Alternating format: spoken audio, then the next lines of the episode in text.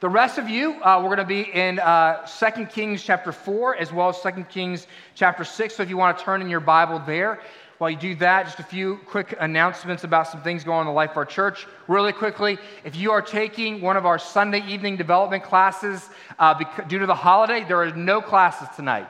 So, CBR class and um, uh, Seeing Jesus Together, that is not happening tonight. The Covenant Theology class is not happening tonight. Uh, enjoy the holiday weekend with your family.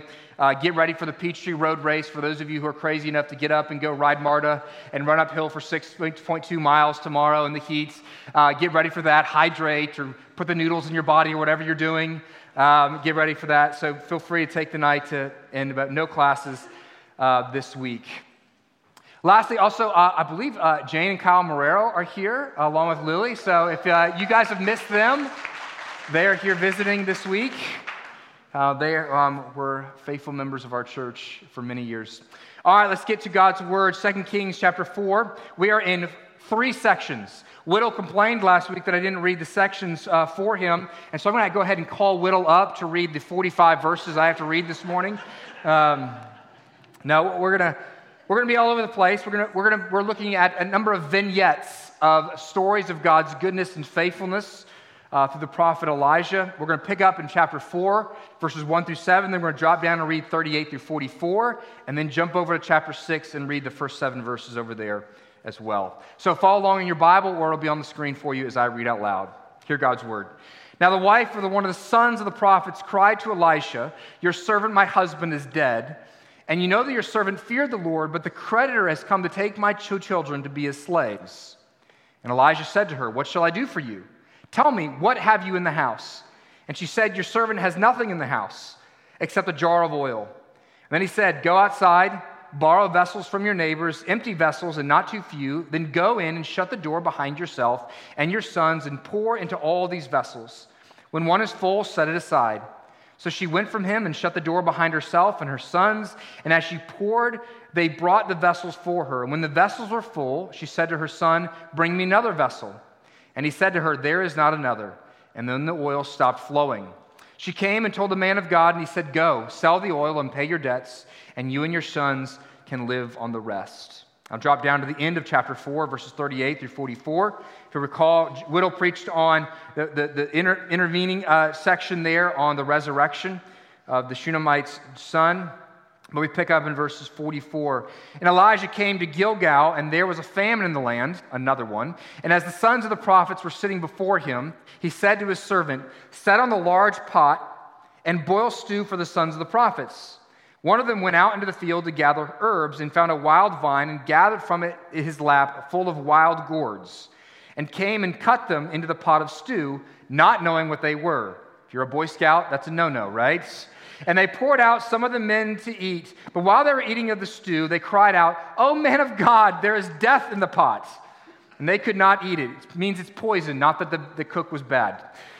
And he said, Then bring flour. And he threw it into the pot and said, Pour some out for the men, that they may eat. And there was no harm anymore in the pots.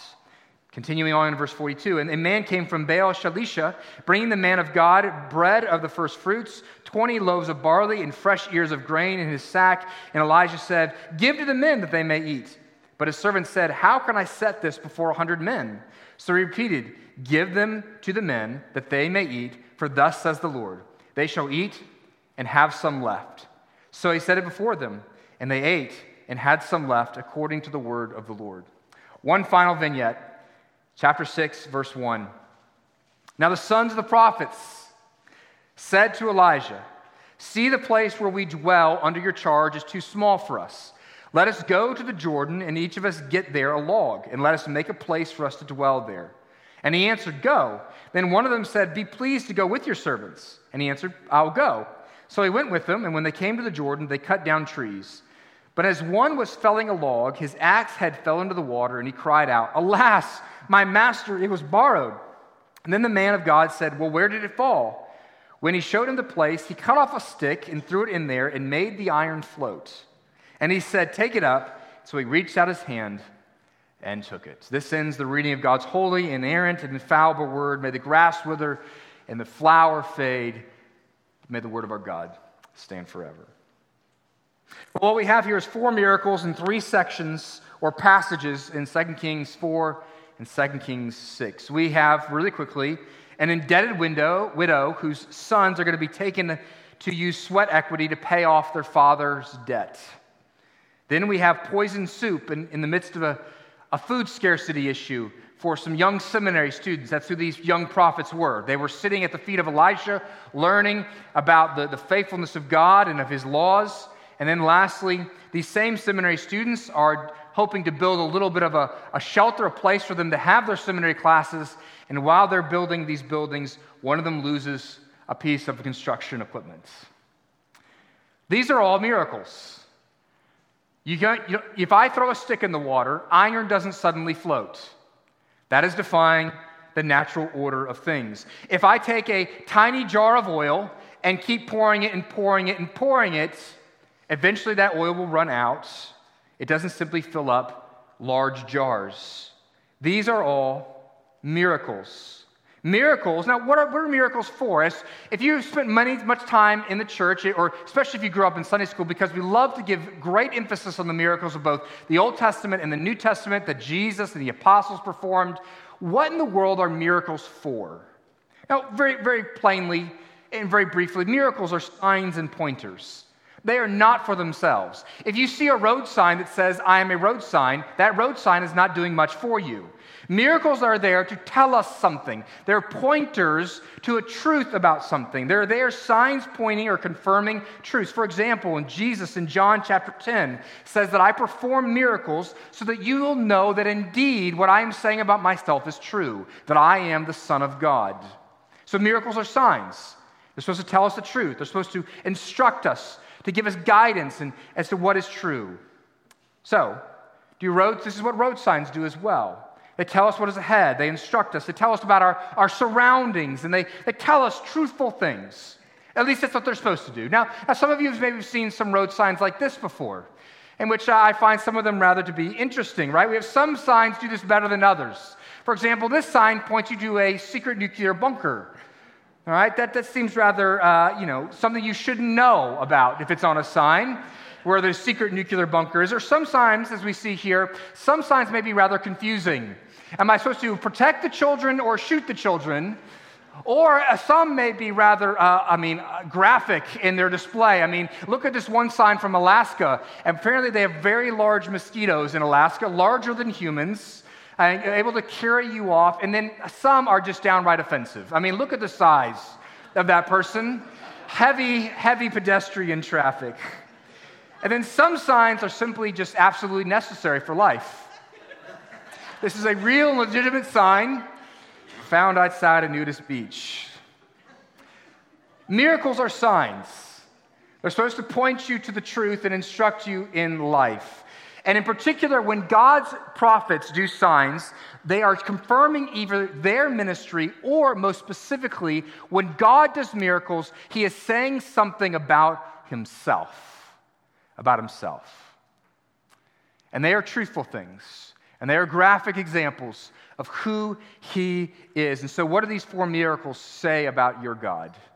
These, four, these three stories and four vignettes of miracles, we're going to look at them briefly, each in their, in their order. First, let's look at each of these. God cares for significant people. This is what the miracles first tell us. Across all four, this is one of the principles that we would see that God cares for insignificant people.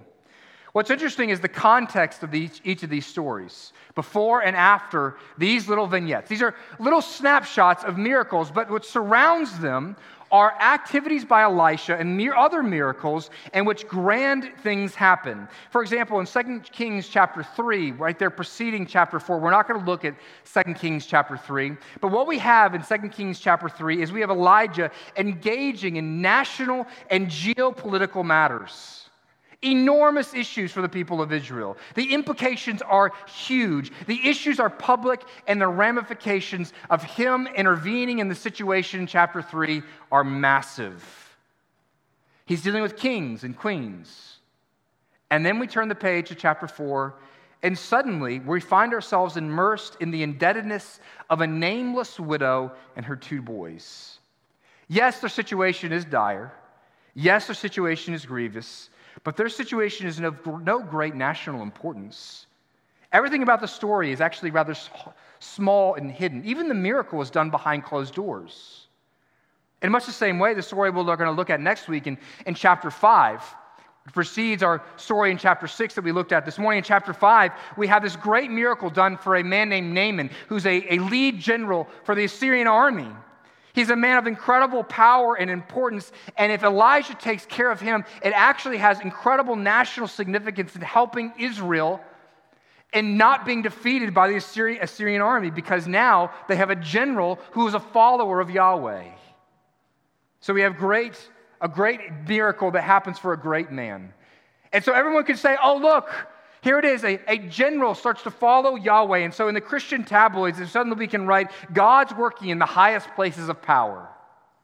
And then we get to chapter six. And we see a little story about a singular seminary student having his axe head float to the surface. Does God care in the midst of pandemics and a gas crisis and a war in Europe? Does he care about the needs of a poor seminary student and the indebtedness of a widow?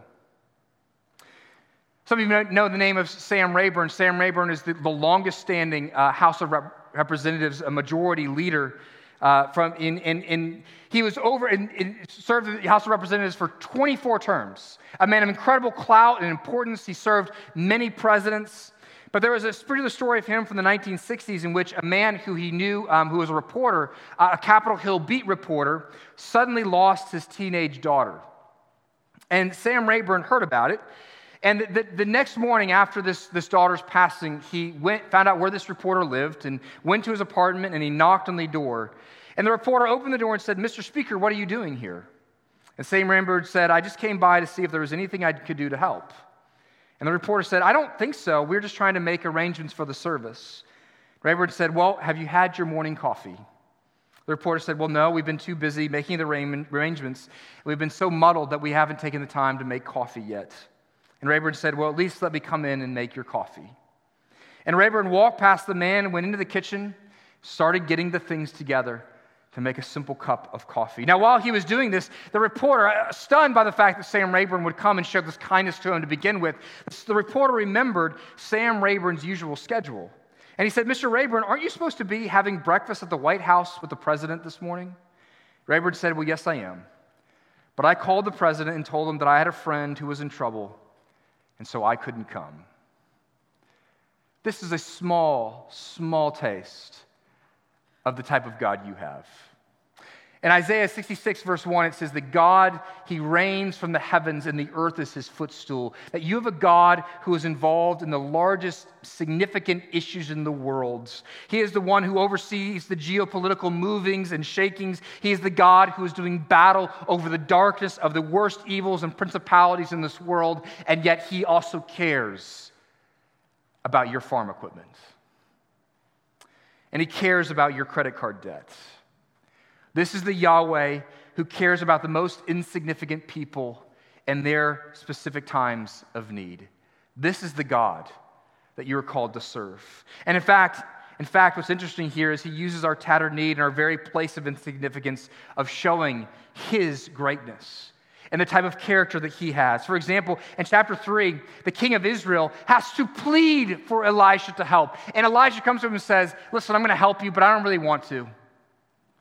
And then we get to chapter 4, and we have a young, a little widow who pleads for help as well, and Elijah jumps at the chance because this is the type of God that we have.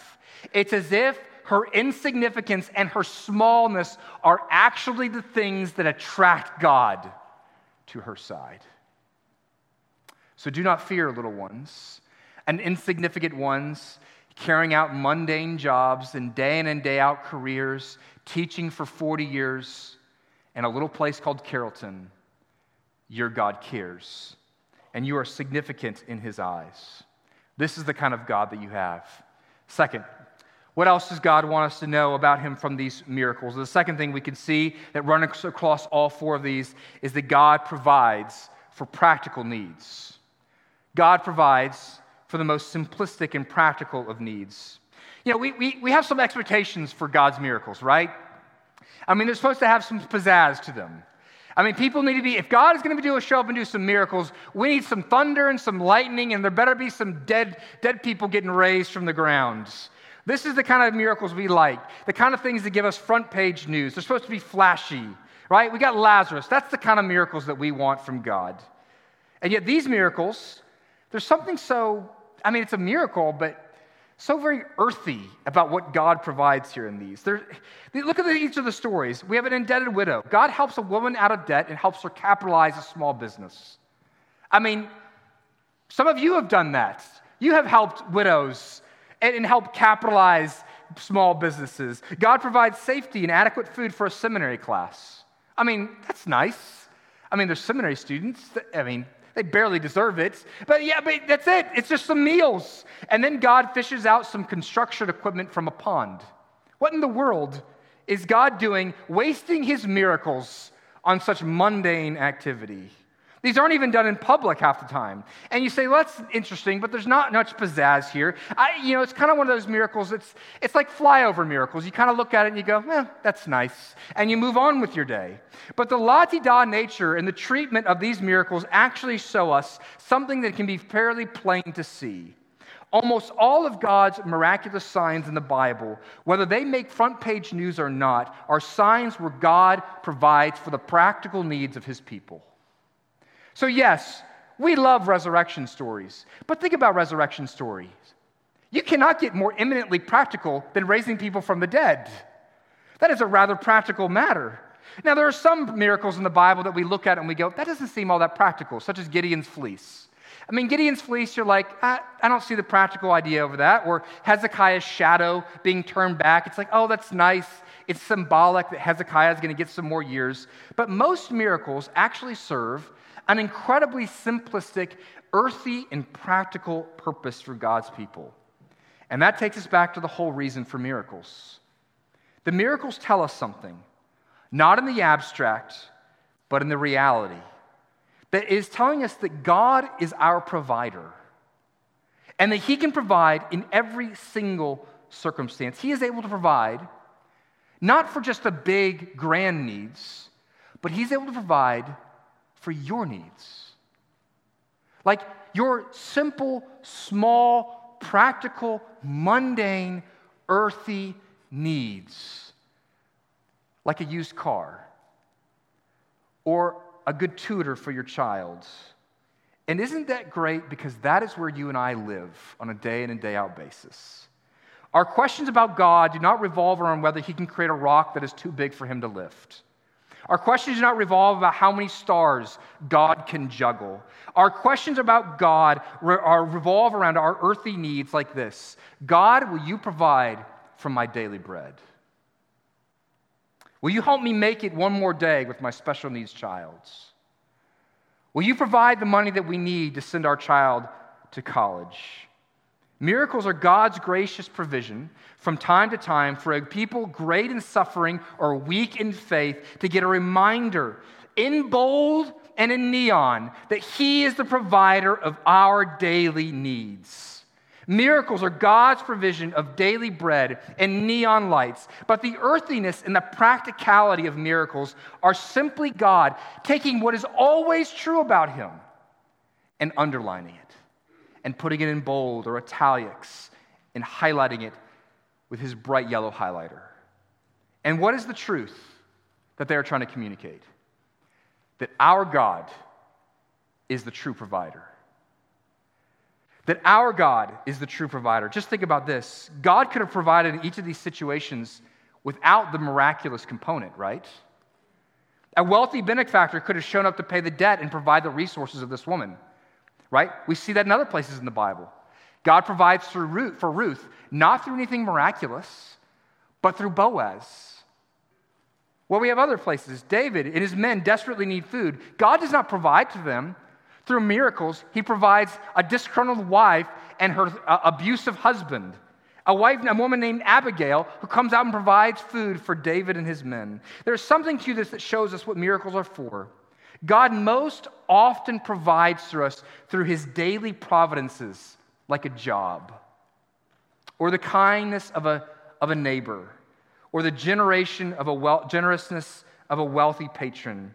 Nothing miraculous to see there, but they are no less from the hand of God in his provision than the miracles that we find in Scripture.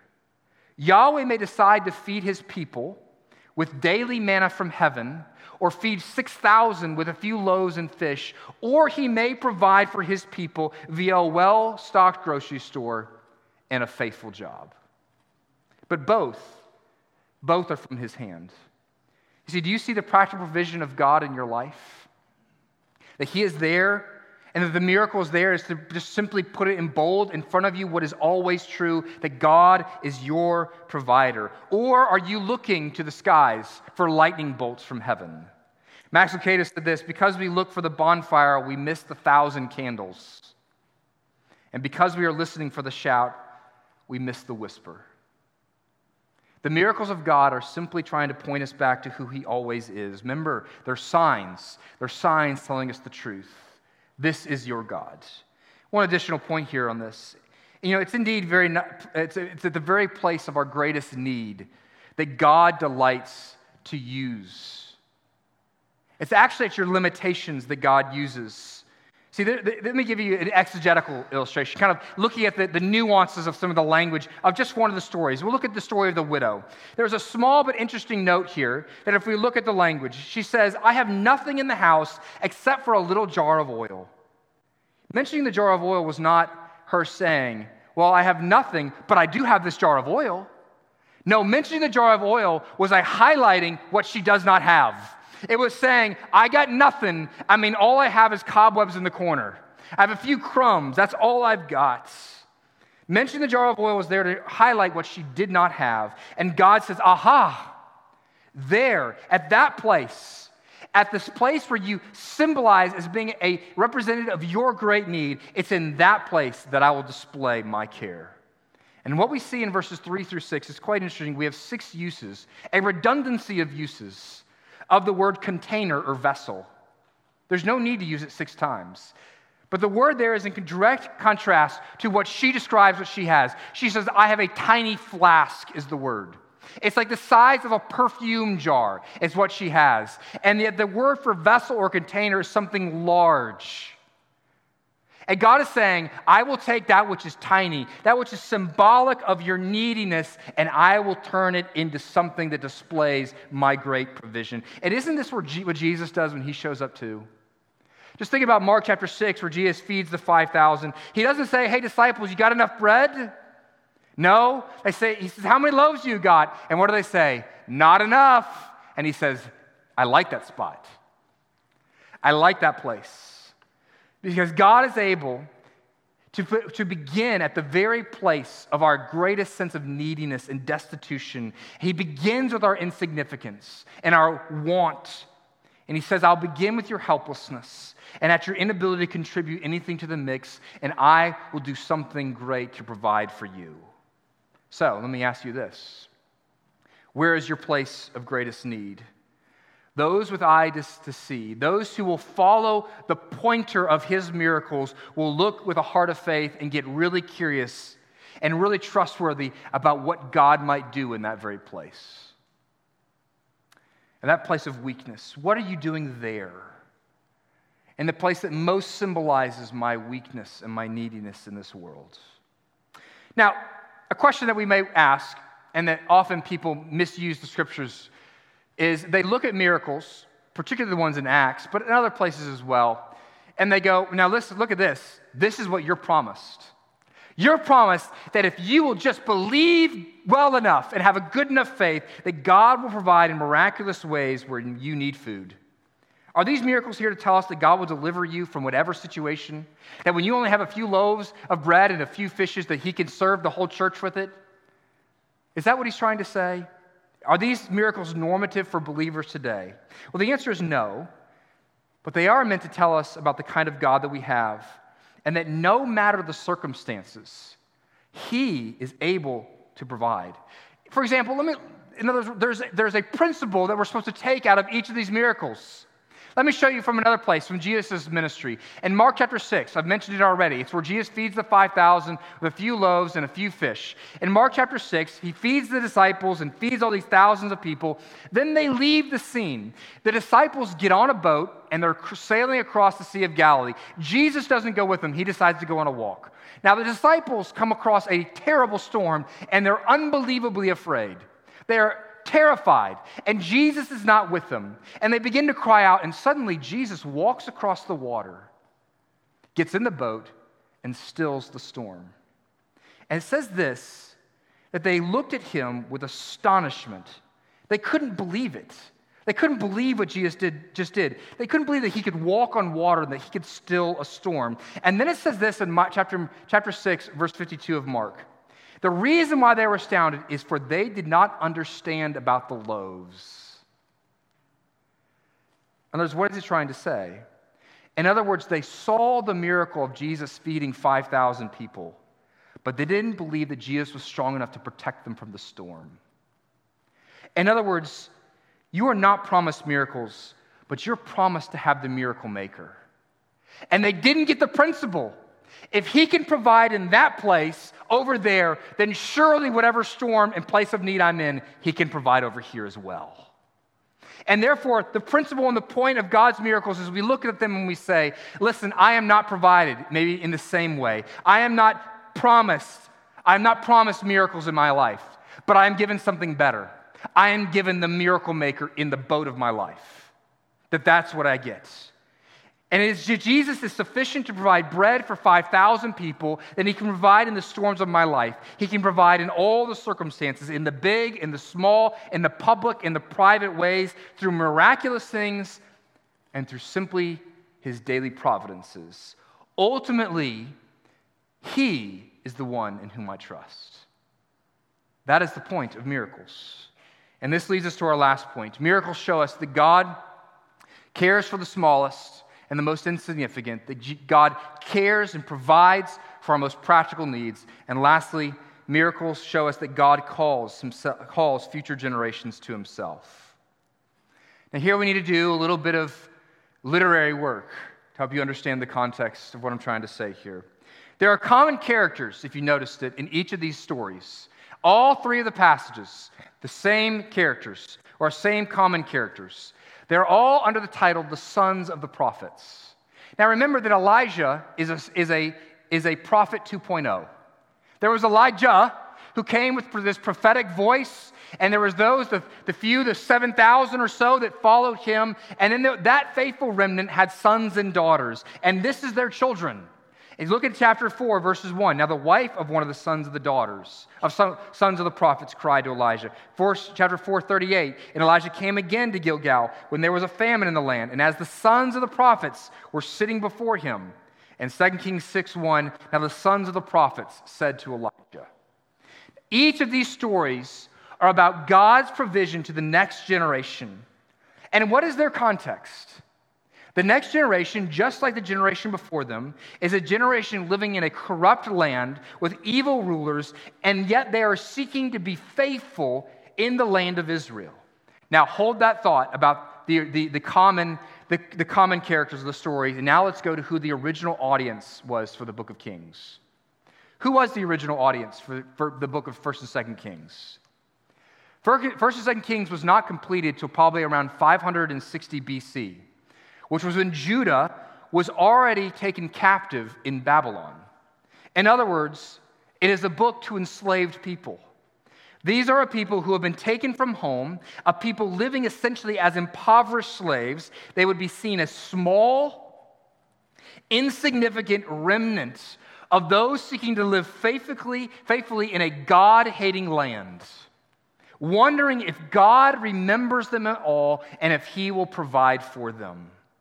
And 1st and 2nd Kings has been God's explanation via the prophets to them as saying, here's why you're enslaved. Because your forefathers apostatized and ran after other gods, and they trusted their own wealth and their own power instead of trusting in me. But then, in the midst of these stories, speaking with, of generation after generation of Israel's apostasy and saying, This is why you're in slavery, this is why you're in slavery, God now suddenly shifts the story with Elijah, and we have these miracles of God's provision showing that this is what God does to those who are faithful for Him. In other words, you see these stories are saying, Israel, this is the God who is available to you, even while you're in this lowly place of slavery and insignificance. Even while you have desperate daily needs, this is the God who is available to you. See how faithful He is to each generation, to those who serve Him and fear Him. And isn't He trustworthy? Isn't He a God who is worth looking at for your daily bread? And with that declaration of who God is, comes the call to each generation. The generation that originally receives 1st and 2nd Kings lived 300 years after the original characters. And yet God is saying that just as I was faithful to Elijah's generation, and just as I was faithful to the next generation under Elisha, to those who fear me, yes, even in slavery and in insignificance, this is how I provide for my people. This is your God. Isn't he good? And isn't he worthy of your trust?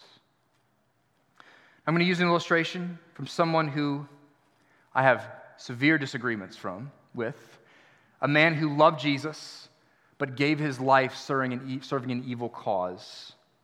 But not all the causes he served were evil. One day, Stonewall Jackson, his world caved in. His infant son and his wife died on the same day. He wrote his sister Laura, who did not believe in the Lord, and she was at best agnostic about the things of Jesus.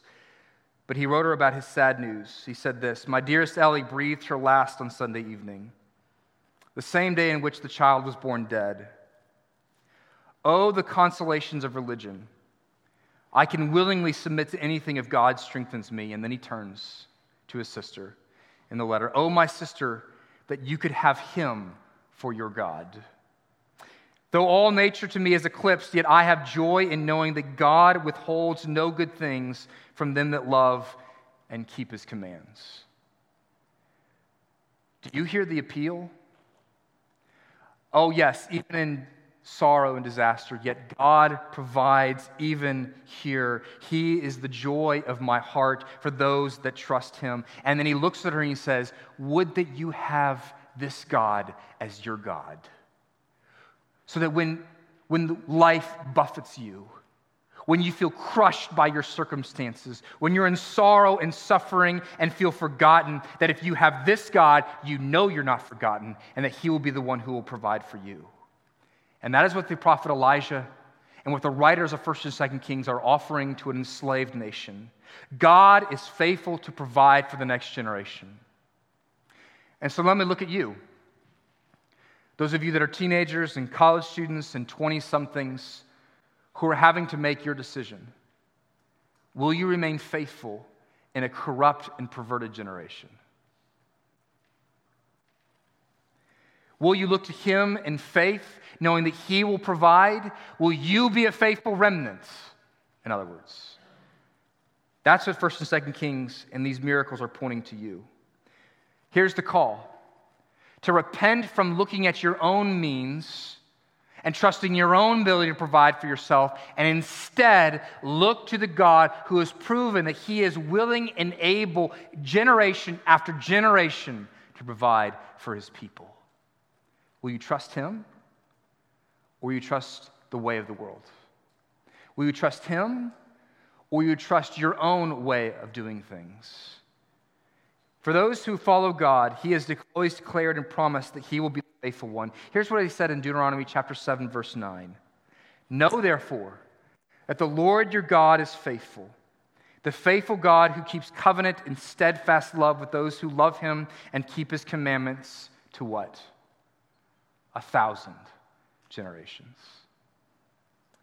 And to each generation, it is this call Will you see the great works of God and know that is the God? That is the God that is worthy of serving. Let's pray. Oh, Heavenly Father, I pray that you would remind us, remind us that you're the faithful God. Whether it be from the, the text of your word, in which you display through your mighty acts, that we could see here's the character of our God. Or the day in and day out simple providences in which you provide for our daily needs. God, I pray that you would open our eyes to see that you are the God who provides that, Lord, when we find that we are in a place of hiddenness and insignificance and neediness, that we would know that in that moment we are smack dab in the bullseye of God's tractor beam. And that He will come running after us. And so, Lord, would you give us the strength to remember what you have done and to run after you time in and time out, trusting in your faithfulness. In Jesus' name I pray. Amen.